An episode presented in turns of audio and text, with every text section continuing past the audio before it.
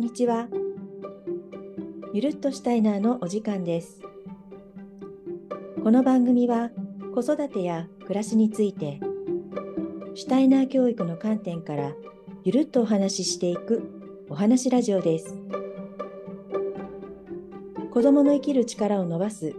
シュタイナー教育のエッセンスが少しでも伝われば嬉しいです。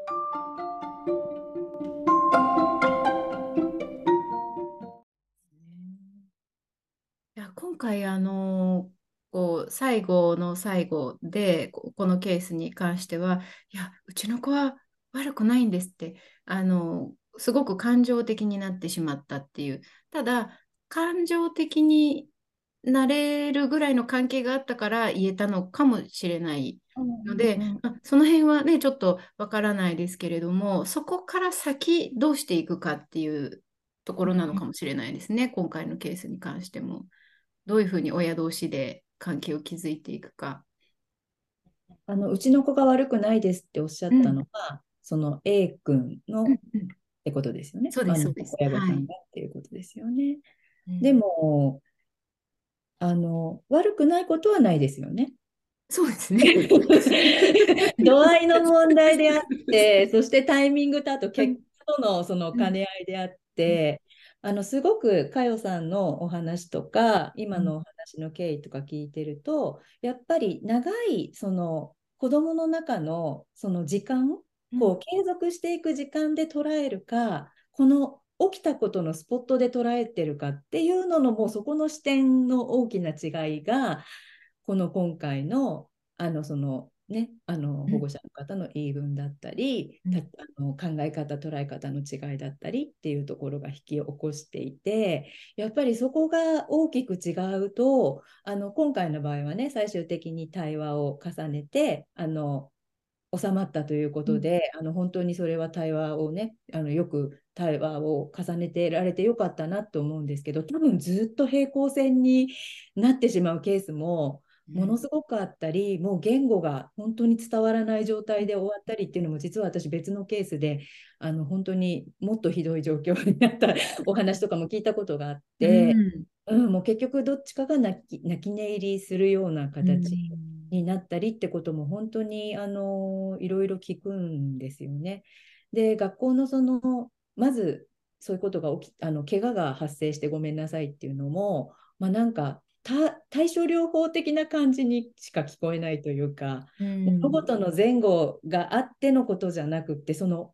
あのねえっ、と熱が出たら解熱剤飲む人みたいな そういう対応にしか聞こえなくて、まあ、それはそれであの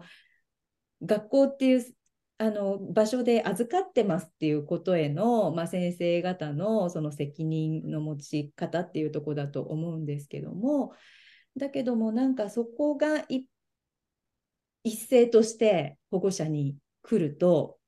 何かちょっと物事をあの違う角度で捉えがちなのかな、うん、なんかちょっと考えるべきところが違うところに意識がいってしまうのかなっていうのがあって学校としてはすごく責任を持ってこお子さんたちをこう預かってくれてるっていうそういう責任をもとに言ってくれてるんだと思うんだけどあの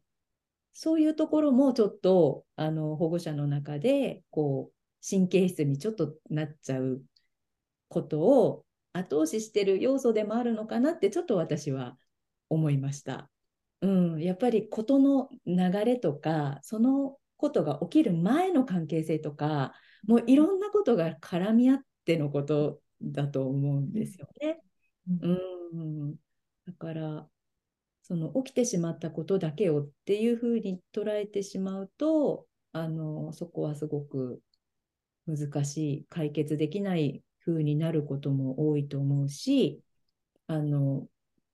本当にそこがあのシュタイナースクールではあの信頼関係とか対話とかやっぱりしっかりとお互いの対話コミュニケーションが深くななされているというところでそういったことが起きにくかったり、まあ、起きてしまってもこのような形でこうこじこじれるあの瞬間があったりってするいうことがやっぱり少ないのかなっていうふうに思いますよね。うん、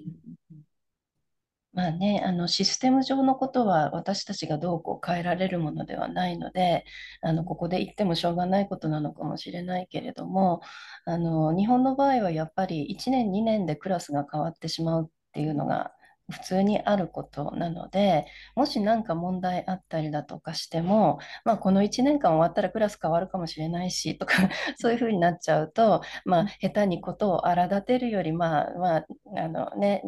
とりあえず置いとこうかみたいな、そういうこともあると思うんですよね。うん、うん、で、シュタイナ学校の場合、本当にね、あの12年間一緒にいるわけで、幼稚園も入れたら15年間いるわけですよね。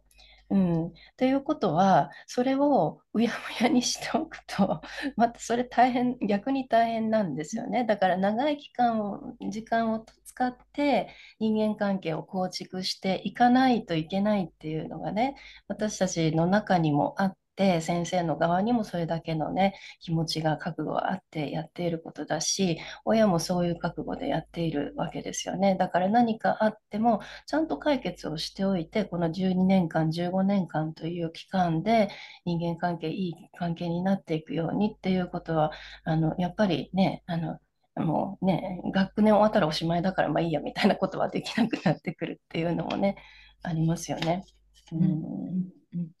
そうですね。いや、なんか、あの、本来だったら、その今のお話を伺ってると、そのシュタイナー学校の中では、立場を超えて、その子供を見守るチームにちゃんと保護者と先生がなっていて、それでこう、それぞれの持ち場でどのように子供を支援するかっていう、その、こう、仕組みが、循環ができてるような印象を今持ったんですけれども、だから、それ、そういった関係性が、まあ、1、2年だからのクラスがで変わるから難しいなのか、でも少なくとも同じチームっていう見方をすることは普通学校でもできると思うので、だからそういうこう関わり方を先生ともその一保護者としてもこう関わっていくっていうのはなんかできる気がするんですけど。ね。だから結構ね、高学年になると保護者会の出席率も減ってったりとか、やっぱり、あの低学年と全然、あの保護者のその子供へ子供の学校生活にどう関わっていくかっていう立ち位置も結構変わってくるっていうあの現状があると思うんですよね。なので、あのー、そういったところがチームっていうふうに、まあ、あとはやっぱり一クラスが多いですよね。多いですね。そう、どうしても40人とか、うん、そうなってしまって、で、あの、共働きのお家とかもあったりとかするから、うん、やっぱり保護者会に参加してる人も顔がもうほとんどね、いつも同じような人になってくるとか、やっぱり出席率っていうところで随分随分変わってくるので、あの、なかなかね、そこは難しいところでもあるけども、でも本当に子供にとって何があのすごく大切かっていうところで考えると、やっぱり見守るチーム、環境っていうところで、親がどういった形でそこをあの育んでいけるかっていうところでね、うん、確かに大切ですよね。そうですね。うん、今回のケースだと、あの少なくともこう保護者の方とは、えーと、これからも多分対話を、ね、なさったっていうところもあるし、これからチームになれる可能性はありますよね。このトラブルを通じて、その子どものそれぞれにこうどんなことを、どんな力をつけたいかっていうことを話し合える関係にもなれますよね。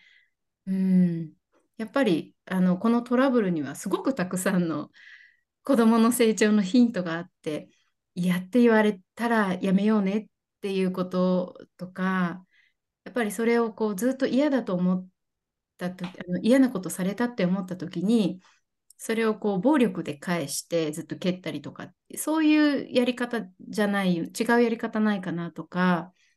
なんかそういうこう対話の機会は持てるはずなので、なんか少しずつね、そういう仲間を自分から増やしていくっていうことはできるのかなと思いますね。